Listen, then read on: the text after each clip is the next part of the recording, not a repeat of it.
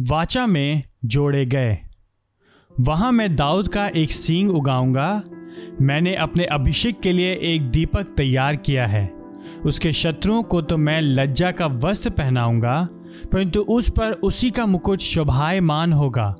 भजन 132, 17 और 18 परमेश्वर ने दाऊद से जो प्रतिज्ञाएँ की थीं उससे कौन लाभान्वित होगा?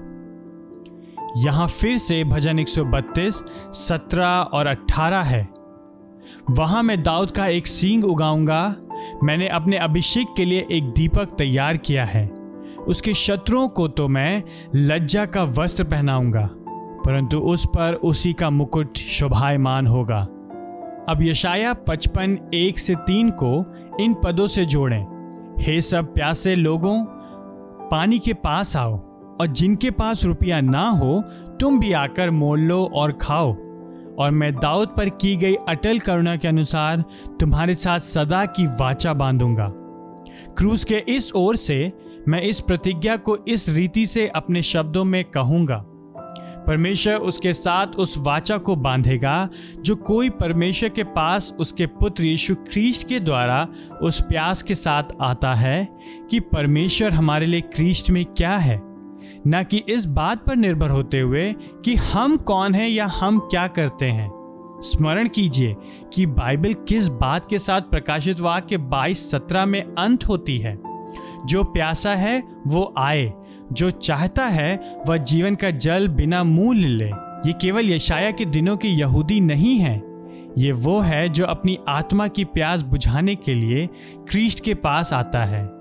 मैं उसके साथ सदा की वाचा बांधूँगा।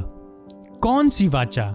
वो वाचा जिसे परमेश्वर द्वारा दाऊद पर की गई अटल करुणा के अनुसार निश्चित और सुरक्षित किया गया है। यशाया पचपन तीन में, मैं दाऊद पर की गई अटल करुणा के अनुसार तुम्हारे साथ सदा की वाचा बांधूँगा। मैं इस वाचा का अर्थ यह समझता हूँ कि मैं दाऊदीय वाचा में सम्मिलित हूँ, जो दाऊद को प्राप्त होता है। वह मुझे क्रिस्ट यीशु में प्राप्त होता है। और उस वाचा में क्या सम्मिलित होगा? मेरे लिए एक सींग उगेगा, अर्थात एक बड़ी शक्ति मेरे लिए लड़ेगी और मेरी रक्षा करेगी। मेरे लिए परमेश्वर द्वारा निर्मित दीपक होगा, अर्थात दीपक का प्रकाश मुझे घेर लेगा और अंधकार मुझ पर विजयी ना होगा। वह मेरे लिए एक मुकुट होगा, अर्थात मैं दाऊद के पुत्र के साथ राज्य करूँगा।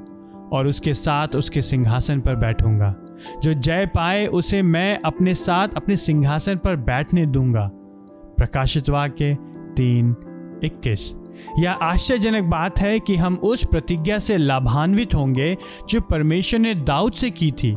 परमेश्वर चाहता है कि हम आश्चर्यचकित हों। हमारे लिए उसका अभिप्राय यह है कि हम अपने शांत मनन के समय को जब पूर्ण करें तो हम उस सामर्थ और अधिकार और निश्चयता से चकित हों जिसके द्वारा परमेश्वर ने हमसे प्रेम किया है।